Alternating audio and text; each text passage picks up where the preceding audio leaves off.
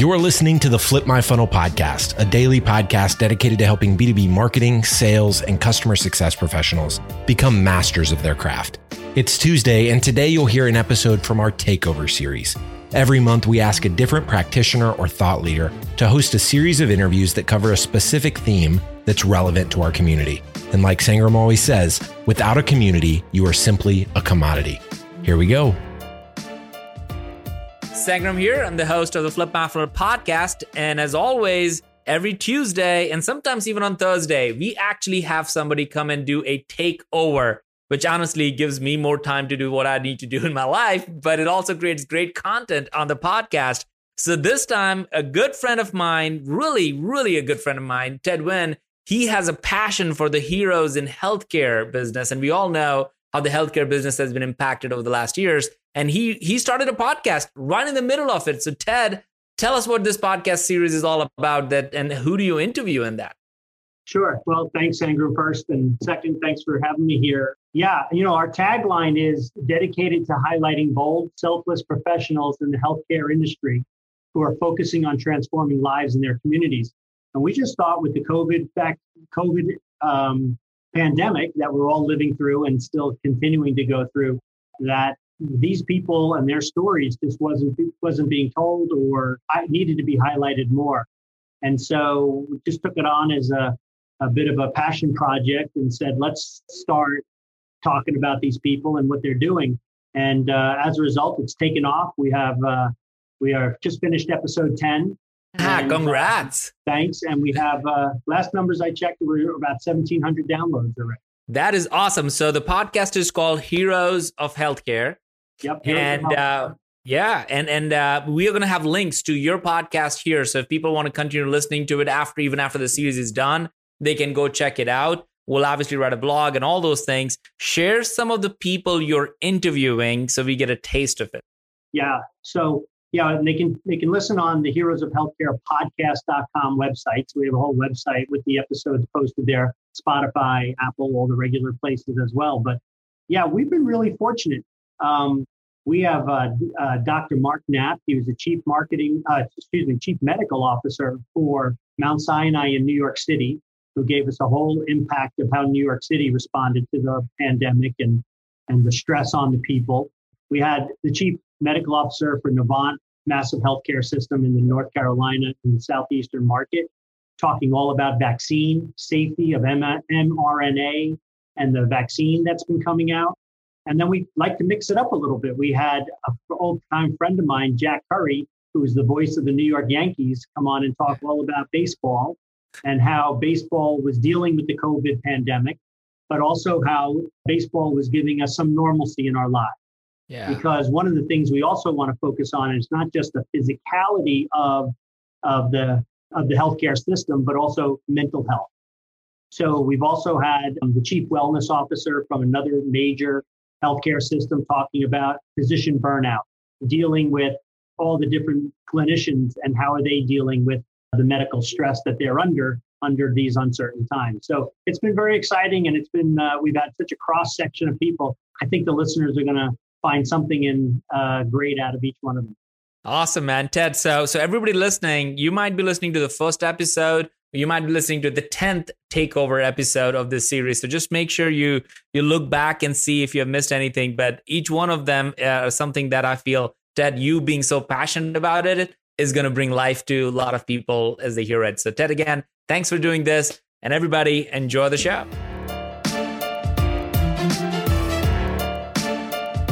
Today I'm joined by Dr. Jonathan Ripp. Dr. Ripp serves in a dual role. He is Mount Sinai's Dean for Well-Being and Resilience at the Icahn School of Medicine at Mount Sinai and is the Chief Wellness Officer for the Mount Sinai Health System. A graduate of Yale undergraduate and medical school, Dr. Ripp has been passionate about clinician well being and burnout prevention for many years. At the Heroes of Healthcare, we want to continue to focus on mental health and couldn't be happier to have Dr. Ripp join the show today. Welcome, Dr. Ripp. Thanks so much. It's great to be here. I'm excited to get into this because you know, we talk a lot about COVID and what's going on in the marketplace, and we're you talk about vaccines and so much of it. And as we had one of your colleagues on, Heather, recently, and talked about mental health, and I just don't think there's enough really kind of covered about that. Of course, we're all interested in the physiological aspects of COVID and all, but I love your background, your passion in terms of clinician well-being and just looking forward to diving into that and learning a little bit more today. But before we jump in, if you don't mind, I always love to start with a little bit about your background, where you come from, grew up, and what led you into the wonderful world of medicine. Sure. Yeah. Great. Thanks for the opportunity. So, yeah, well, to some extent, you know, it's funny because I, I, was born at the hospital that I that I work at, which oh, is wow. uh, so. Yeah. So some people, you know, they talk about how long they've been at an institution. You know, they say they're lifers, right? I really am. Yeah. So, you know, definitely back then it was just the Mount Sinai Hospital. Now it's a health system, but you know, it was, it's basically you know always been a presence in in my life. I grew up in New York City on the Upper West Side of Manhattan, and you know, really had a very, you know, really great childhood. I, I loved growing up in New York City, two older brothers, and, you know, really became a city kid and didn't know much else outside my family was was very urban and and so you know both parents also from New York City so you know in terms of doing things that are not in an urban setting you know, I really didn't explore much until I guess adolescence. But, you know, grew up, always kind of had an interest in the sciences. So, you know, perhaps not surprising that I that I ended up where I am. Just, you know, like so many kids as they're exploring disciplines, some resonate more than others. I actually had an opportunity in I think in my either 11th I think 11th grade between 11th and 12th grade to do sort of a summer I guess, internship at Mount Sinai. So, so again, the lifer theme there, and spent that summer actually in, in the in the operating rooms as sort of hanging out with the anesthesiologists and sort of functioning as like a as sort of like a, a, tech, I guess. And you know, it really just just was an incredible experience, as you can imagine, as 17 year olds, you know, watching surgeries and that sort sure. of thing. Yeah. So you know, I, I definitely expanded my world a little bit after high school, and I ended up going to Yale for college and, and, medical school and really loved my time there. Got exposed to lots of interesting people and, and disciplines and became pretty interested in, in the humanities and writing. And so, so that, that resonated too. In fact, I always tell academic physicians, you know, one of the, one of the things you can really, if you really want to help your career early on is, you know, develop your skills as a writer because it's really such a critical skill set. Spent a lot of time in my college years and medical school years traveling and developed a love for the for the outdoors. And that's still I would say is, you know, when we talk about self-care and what what does it for you, what recharges you. Anytime I can get outdoors and and into nature, I find that that always kind of is the, you know, helps me press the the reset button. So even even though I still I sort of am in between in between worlds because I'm very much urban and my parents are still in the same apartment I, I grew up in. Wow. And yeah, so, but ultimately came, you know, after medical school, sort of you know did, did a lot of this sort of soul searching and decision making that that so many young doctors make and, and realized that I you know I wanted to be back in New York and it really wasn't much of a of a decision at, at that point in my life you know if I was thinking that I wanted to be back here you know, I have a close family, so I wanted to be, near my family. And, and it really wasn't much of a decision at that point. I knew it was Mount Sinai that I wanted to come do my training in internal medicine. I'm still a practicing internist. I, am part of a home based primary care program where I see uh, homebound patients in, in their homes and make house calls to see them. But I, that's that's kind of how things got started. I came as a resident back, you know, over 20 years ago now completed my residency with the exception of one year that I that I was not at Mount Sinai. I, I've been there ever since and really kind of just got that interested in that, you know, I sort of tell people a little bit, I, I kind of picked a winner in a way because I, I got interested in this subject of, at the time, I was interested in resident physician well-being because I probably because I was so close to being a resident when I was a first year faculty. And I thought kind of almost on a lark, you know, this seems like an interesting thing I can explore. Why don't I do a little survey study on that? And that was really the, the beginning of, of where I am now. My story is one of sort of slowly expanding you know scope and interest and i just had the good fortune to pick an area to focus on and develop some expertise in that was uh, that kind of tracked some national momentum around the recognition of the importance of physician, now clinician well-being and sort of all the implications thereof. And so happy to talk more if you like, but that's that's yeah. kind of my story. No, well, thanks for sharing that. I would assume your parents have one of those highly coveted rent controlled apartments that everybody would love to have if they've been there so long. yeah, not not not rent control, but they were living in the city at the time when everything was amazingly there was a glut of apartments, which people who live here now can't remember because rents are so high and and yeah. uh, and the costs of buying apartments are so high. But there was a time where they actually couldn't sell apartments in New York City. This was like the 70s. So they they kind of locked it in at the time and bought the apartment that that I grew up in. Yeah, uh, that's that's great. Yeah, being from New York myself too, I'm familiar with all those settings and all those opportunities. So yeah, so let's go in. If you can, I think what's very unique about your background and your current role is you currently play a role as the chief wellness officer for the Mount Sinai Health System, but yet you're also academic on the Icahn School of Medicine for Mount Sinai. And so you really share these dual roles. Can you expand upon that and just how do they work together? How are they different? How does this come together? Because it's like it literally have, I guess you have two jobs and, and how do they work together? Yeah. So, you know, the, the truth is, it's not really two jobs. And, you know, academic medical centers are, are complex, and the relationships between schools of medicine and hospitals that are connected to them are, you know, the, if you've seen one, you've seen one. They're all a little bit different. And you know, my my job, I, I sit in the School of Medicine. I report to the dean of the School of Medicine, and so that that's kind of my initial charge is to uh, address the needs of, of that community. And on the one hand, you might say, well, isn't that a little bit unfair that you're you know you're you're addressing all this focus to to a segment of you know the 40 plus thousand employees of the of the health system and the learners in the health system. On the other hand, roles like mine are are very new. I've only been at it for three years, and when I started, I was the fourth chief wellness officer in the country. Now there's probably 30 plus growing by the moment. So on the one hand, you, can say, well, shouldn't there be one person that oversees all the needs of everybody in, in a health system? And there are some chief wellness officers that do have that role, that that purview. But it, certainly three years ago, it was a very expansive role that I was that I, in terms of the, the scope of, of the population that that that my responsibilities were were directed towards. You know, there's sort of na- in name and in practice as it relates to school school and and, and hospital. And more, we saw that in COVID more than ever. Once once COVID hit, it became clear as all of us sort of pivoted our our scope of work and directed everything towards dealing with this pandemic that I would you know anything that I could offer was going to be for everybody prior to that, you know, I, I, I never said no. There was a group that I interfaced with that was not strictly in the in the confines of the school-based population. But you know, I, I, try to navigate that that line a little bit. Now, in, in the wake of COVID, I would say, you know, when we talk about silver linings from all this, you know, we we, we still are a relatively new health system. It's about six or seven year, years old. So the pandemic really served to to make us tighter because we had we had to figure out how to serve the needs of the patients in all the, the hospitals. And if one hospital got really stressed, we had to figure out how to unload them and and in so doing, there were lessons learned that could help the system function really more as an integrated system. So one hospital could offload the burdens of another if, if need be. And likewise, as we were thinking about a response to COVID by way of the well-being support of a, of a workforce in crisis, you know, clearly everything we were thinking about would be directed to everybody and that there wouldn't be one, you know, one group or another that we focused our, our concerns on.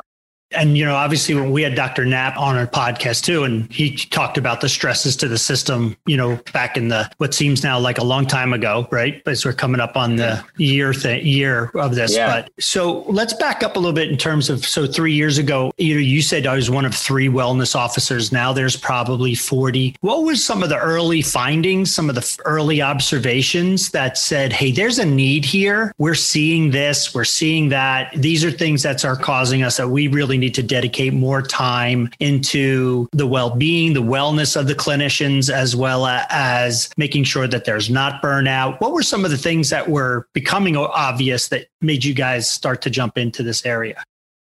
Yeah. Well, uh, you know, the, the, way I would answer that is by saying that sort of there's been national recognition, you could even argue international recognition around the issue of clinician well-being, employee well-being, and sort of why sort of the, the, consequences perhaps of not paying attention to that and just how significant that is and that that's been a growing literature, you know, a growing body of evidence to support the importance of, of addressing the issue. You know, I just, when I first did that survey study that I spoke of when I was a, you know, first year faculty member over 15 years ago, if you were to go search, you know, the medical sort of database, you could find, you know, and you looked at resident physicians and burnout, which was the area I was interested in, there were probably 100 or maybe 150 papers total in the history of, you know, anything that's been written about the subject.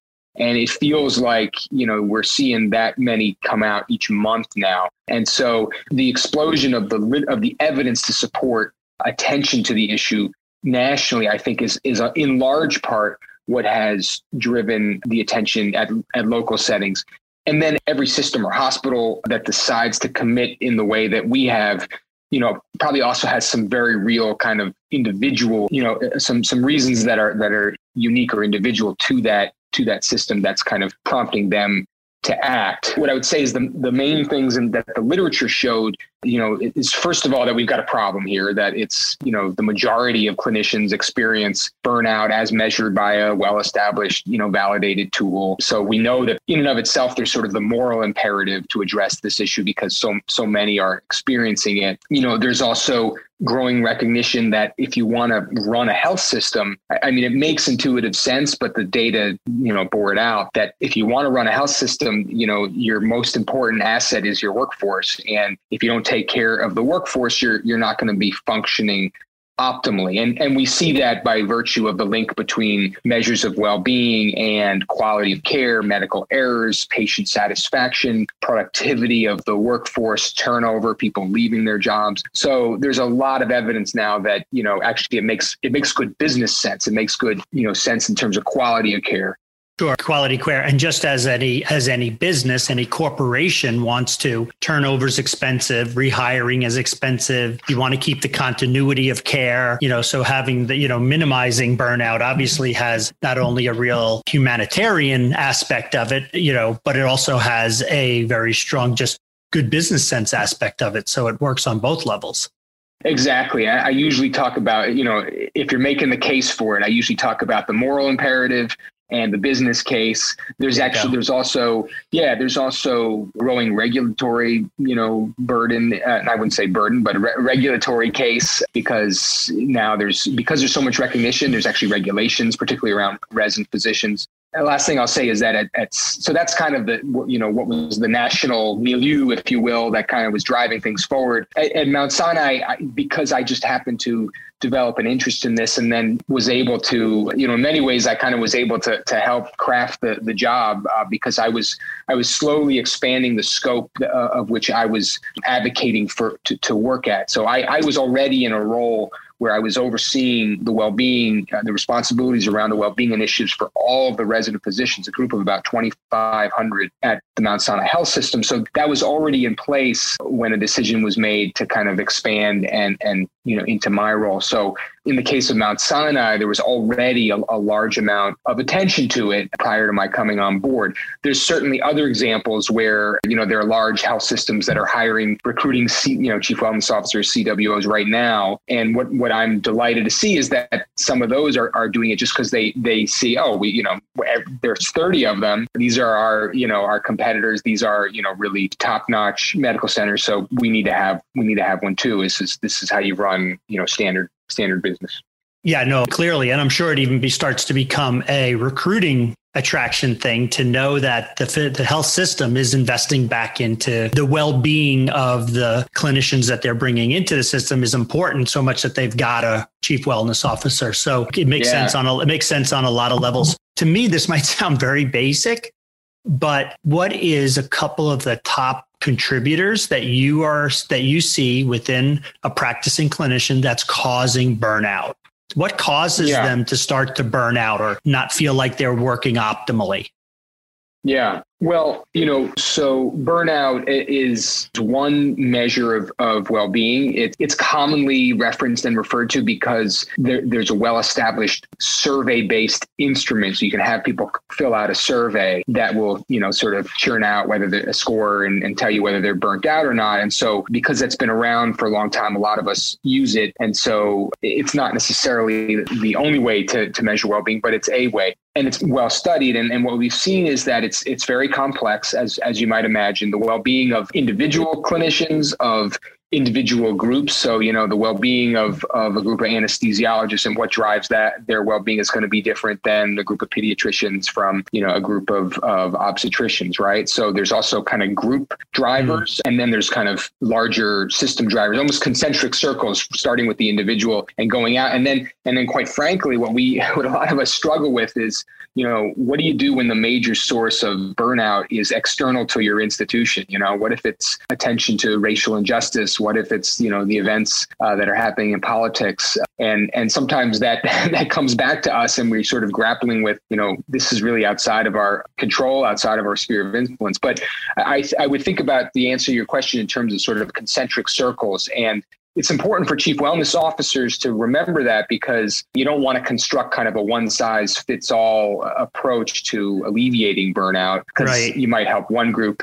and not another. But you know, in terms of what what kind of drivers might sit in each of those circles, you know, we really focus on the systems like the healthcare system, not like the national healthcare system, but the drivers within an individual healthcare system. Those are likely to have the greatest impact. And usually it fits into a couple of big buckets. One would be the efficiency of the workplace, uh, and the other would be the culture of the workplace. So, but in the end, it's it's really it's it's how well you are enabled to do your work and whether you work in a place that you feel supports and cares about you. That that's that in my view is the upshot as it relates to kind of the, the system factors. So if you're working somewhere where you know you're incredibly frustrated by all the clicks on your computer you got to do just to order an x-ray or you know the the inefficiencies of the workflows in your clinic or the the number of notes you need to the amount of time you're spending you know typing notes in the computer that's going to really impact your well-being. In fact you might as we've seen you might take that home with you and spend hours at night finishing up and that's just no good. And likewise you could work in the most efficient setting and have great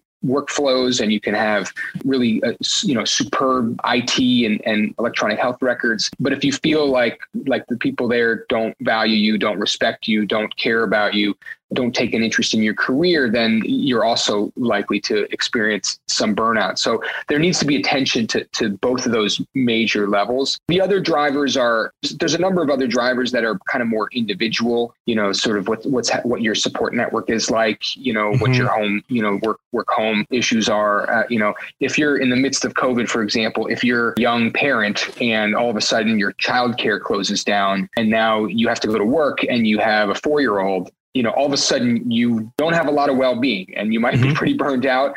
And it's a very personal, you know, individual level kind of issue. So our job is actually to try to think about all of those things and and construct an approach that addresses all that and not honestly get overwhelmed ourselves with trying to take on too much if we're going to be effective. Yeah, your world, although telemedicine is increasing, I really can't work from home and you know, especially for a lot of clinicians. So as you said earlier, you've got the young child, school shut down. It's not like, okay, well, I'll just work from home right? A lot of people have that luxury. Right. You have to get somebody to take care of your child and you've got to get to work because you're hands on. So it does add a level of stress, right? So when we just say, oh, it's great. Now we all have Zoom, we can all work from home. There's a lot of industries and businesses, and healthcare being one of them, that says, I don't have that luxury. I can't do that. Yeah, and and we we certainly saw that, and and it was a little bit different for everyone. So you know, kind of on a personal note, I have an 11 year old and a 13 year old, and my wife's a physician. She's an infectious disease physician, so she was her, her specialty was was you know in high demand. Uh,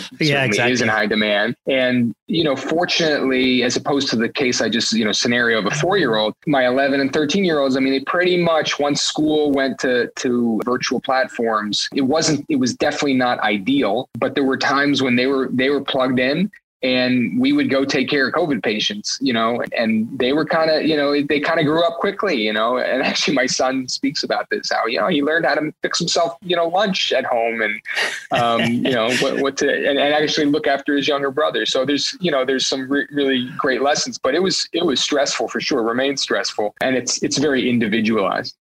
Yeah. So Tell me about what are some of the things I know you have a you know you really look at this not only for the Mount Sinai health system and you're involved with a lot of things on a national level. So again, as you look over the kind of the years and and maybe you can give us a little bit of kind of what's happening on a national basis. What are what are organizations starting to look at? What are they trying to do? What are some of the preemptive measures they're trying to take? And then maybe layer in how are you guys feeling in the midst of a surge which you and i just said to each other is probably is bigger in, in for some people than it, or in, in different ways than it was in the spring we're all kind of used to it so we're a little numb about it but obviously it's still stressing and taxing the system so I know that was a yeah. very broad thing, but let's how's no, things yeah. happen nationally? What are some yeah. of the big initiatives going on, and then how is it relating to what your guys are up against right now? Sure. Yeah. And just to make that question even more complex, you know, it's it's what what are we doing? What's happening nationally? And then how do you think about that in the context of COVID and, and non COVID, right? And so right. it's like anybody, it's it's really hard to to think about anything right now that is not in, in the context of, of COVID. Although, even though right now, you know, we're here we are in the middle of January and, and perhaps folks will be listening to this, you know, in a few weeks and the experience we're having now is, is likely going to be different than it, than it is. Uh, Changes fast. Changes fast. Yeah. And, you know, I, I, what I would say is so let, let me answer that by telling you how what, what life was like at Mount Sinai in terms of our overall approach to address these issues before and after and then speak to how that might have informed what other other groups are doing nationally and then kind of what the way forward looks like uh, nationally. Yeah so you know, before the pandemic, we were really trying to organize our approaches based on addressing those those drivers at the system level that, that I spoke of. So, you know, while at the same time having a comprehensive approach that incorporated ways to think about the individual and perhaps some of the individual the issues that that affect individuals, as well as a focus on on mental health for when when folks are really in in crisis to make sure that that robust resources are there. So our approach before COVID was as it relates to the efficiency of the workplace, we had developed sort of an organizational structure whereby we identified in partnership with departmental leaders and chairs of, of departments, we identified individuals who would serve as sort of the well-being point person. We call them well-being champions within departments in keeping with that theme that you know the issues of one department are likely going to be very different from others. And and we worked with these individuals these champions meeting with them monthly and giving them a framework to build their kind of departmental approach to address well-being keeping in mind the, the kind of the, the spheres that, that are likely to have greatest influence. So the cultural spheres and the efficiency of workplace spheres. And we provided them with some of the tools to to measure that. We actually measured it and then gave them some data and and some know-how around the types of things that that have been studied and and work. And we even created a, a granting mechanism to provide some pilot funds for groups to apply for. Uh, so not all of the, the champions got this, but some did because they put together really robust proposals through a grant mechanism to come up with innovative ways to unload some of the, the burdens around inefficient systems or ways of promoting culture of, of support. And so that's in broad strokes some, you know, very much what we were focused on beforehand. As I said, we did other things to enhance tools that an individual might avail themselves of, either to build their own resilience or to, to seek out mental health support if if needed. But use the word. So I just want to say, so essentially you were building the tools to enable people to self-administer to self do these programs. You can't, you know, the, the system is so large and there's so many people, 40,000, you know, your group and ability to administer it that way. So you had to give, in a sense, each of the areas and the groups a toolbox so that they could monitor it and administer it itself. That's, that makes sense. Yeah, yeah, great, great. I, am really glad you made that clarifying point there because I, I, often will tell a chief wellness officer who's a little, you know, I've only been at it three years, but someone who's newer than me, you know, I'll say you you can't possibly. This is a this is an oil tanker that's moving across the ocean, and you can't possibly steer that ship without you know without the the different you know trying to get the person that's running you know if there's four engines you know you got to try to partner with the folks that are operating those engines whether it's sure. you know initiatives that promote culture or initiatives that promote efficiency. So, so and that's that's part of what we enable our, our champions to understand and, and then we we work closely. So it's not our job as chief wellness officers or my team to fix the electronic health record for example or to improve operational workflows or to do what's needed to change the culture ourselves specifically. We need to partner with those that can make it happen. And at any large institution there's going to be there's going to be those you know those drivers those those those folks running those engines that you can kind of steer this tanker in the direction towards towards well-being. So that that's an important point. Yeah, and so just to take it even like a little more granular. So so in a sense your team's ability to say to your technology group, we've identified that the inefficiency in a certain system is actually a huge contributor to the stress of our physicians their feeling of inefficiency their feelings of it, that they can't get to the patient care levels that we want is has been identified in this area so that they can address it, fix it, make it better. And having worked in big organizations, providing all the other factors all line up, it's in the budget, it's a, when we can get to it, all those things. But essentially, that's it, right? Identifying that, going to that partner group and saying, this is an area that you can really help us out in. That's exactly right. So, you know, my team, we meet monthly with the IT leads and we meet monthly with operational leads. And, and so that's the work of the chief wellness officers to make sure that all those groups understand how what they do influence the well-being of the workforce. And then we work on the, on the, you know, sort of smaller level, which is still can be very large, but at the departmental level.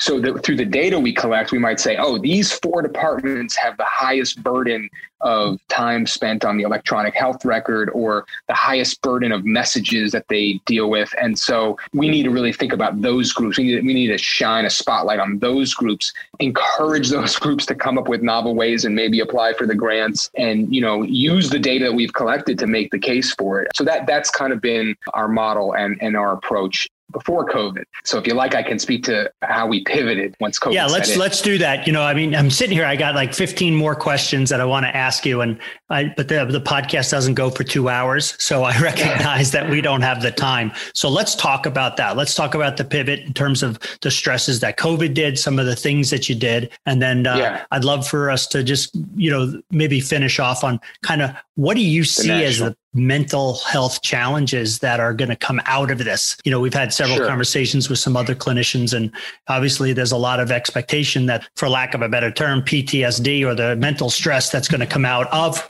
COVID will be big. So let's talk about, as you yeah. said, the pivot coming into COVID, sure. and then we'll we'll close out with sure. just talking more about what's coming down the road.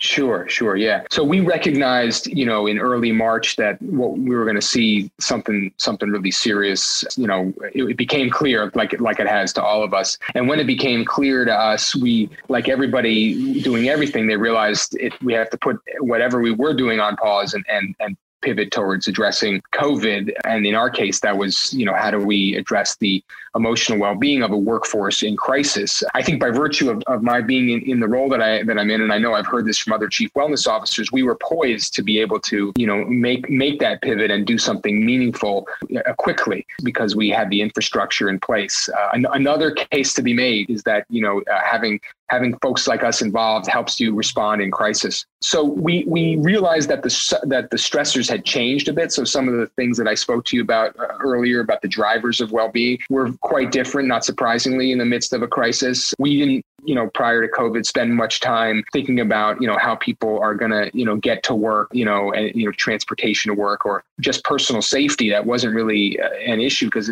quite frankly, everyone, you know, took that for granted by, by way of, you know, what risks you might experience at work, right? So issues around how do I get my PPE and and how do I get to work safely? Where am I going to get my next meal? Basic needs yeah. um, became an area that we needed to support. So that was one big area that we focused on and try to enhance what could be offered to people. And and obviously the system did a lot of this, but so we did a lot of the packaging and and pushing out of the information, which is a critically important role of ours, is sort of creating coherence and, and good messaging around resources, perhaps that already exist.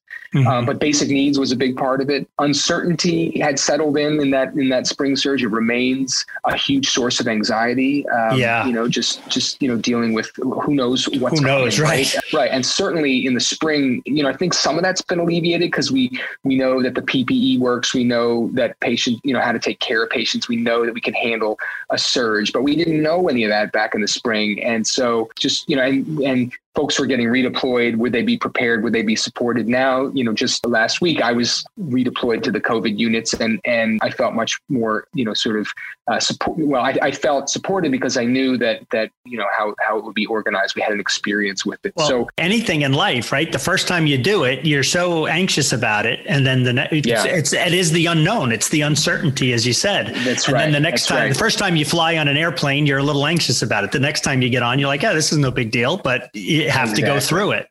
Yeah, the fear of the unknown, and you know that that's emerged. And I mean, I, you know, I could have anticipated that would have been a problem, but it, it really, it really has emerged as a as a huge source of anxiety. So, you know, when uncertainty is is the cause of, of stress, then information is the source of of relief, right? So we uh, put a lot of efforts and energies into pushing out information, both mm. to you know identify what the questions people had were, so that the system, you know, to help the system in their communications efforts. And you know, we were one one element in that. Obviously, there's a, a huge communications effort underway, but also providing supportive, authentic, regular communications too is, is something that we we could provide our, our expertise in. So that was another big area. And then of course, what you spoke of is the psychosocial mental health support aspects. You know, in the midst of crisis, a lot of people kind of hunker down and they don't process or have a desire to address their psychosocial needs. And, and there's some suggestion that it actually may not be helpful or even detrimental to do it in the moment that you kind of need to do it at a, at a little bit afterwards when people can take a breath and process. So we needed to make sure yeah we needed to make sure that all those resources were in place and we did we uh, we kind of created coherence around we figured out everything that could be offered already and then ramped up again with partners social workers and department of psychiatry and spiritual care and so forth. We kind of put together a, a menu of of resources. We have we're fortunate to have a lot of resources including a new center for stress resilience and personal growth dedicated dedicated to the mental health needs of our workforce now and, and beyond the crisis. So we have a lot of resources, but we, you know, what my, my team did was identify the needs, identify what resources we had, what gaps we needed to plug, and then how to package it all and deliver it. I'd like to think that in answer to your other question about how that helps nationally, I think we were early on to experience all this. So we were able to put together our COVID 19 pandemic well-being toolkit, which we, we pushed out and made available open access uh, to other institutions, which I'd like to think hopefully they you know could learn from our experience. I'm happy to finish with sort of what the way forward, what we might expect. Let's do that, and I want to also maybe get the information from you, and we'll get it on the website for some of the listeners. If somebody hears and says we'd love to see that package, that toolkit that you guys are you know graciously sharing out there, sure. you know, we, I'd love to make that available so that they can get that Absolutely. link. We'll get we'll follow up with you on that after. Yeah, so let's talk about the let's talk about the way forward. Yeah. So one of the things that we've done, you know, fortunately, our, our dean, who's an expert, uh, Dean Charney, Dennis Charney, is an expert in resilience. He recognized early on that this experience was going to have a significant impact and enabled us to do some some real time research, which which we've done a lot of. And the, the upshot is that you know we looked at a sample of the 40 plus thousand employees of Mount Sinai Health System through a survey based instrument that we developed. We sampled about 6,000 frontline healthcare workers, doctors, nurses, social workers, what have you, got a, a response of, of a little over 50%. So 3,000 plus surveys completed, which we, I, I you know, we, we, basically analyzed and found that that 39% of that workforce uh, who answered the survey met criteria for symptoms, not a diagnosis, but symptoms of depression, anxiety, or PTSD. We just closed our second round of that survey, so we'll have a sense of how this is is continuing. But I'm sure our experience is mirrored in in, in other places. So clearly, this is having a, a dramatic impact on our on our workforce, and we do need to to to kind of make sure we're sharing best practices. I do that through the collaborative that I co-chair called CHARM, the Collaborative for Healing and Renewal in Medicine. We have a network of chief wellness officers, those 30 some odd chief wellness officers I spoke of. We meet monthly and and sort of share ideas and are learning That's from each great. other. But the experience, That's awesome. Yeah, the experience, yeah, the experience we have is is you know at Mount Sinai is not unique, and so I, I do think if anything, this is it's shown us it's it's validated our our our roles uh, by by virtue of of being able to to make a difference in a time of of crisis, and uh, you know I, I think that there's clearly we've identified that the the burden is real in terms of the impacts, and so it means that we need to partner with our mental health colleagues and continue to push forth and enable our, our folks to, to be efficient at work, to be in a culture that they feel cared for, because it's, it's clearly uh, uh, something that we're going to be contending with for, for some time.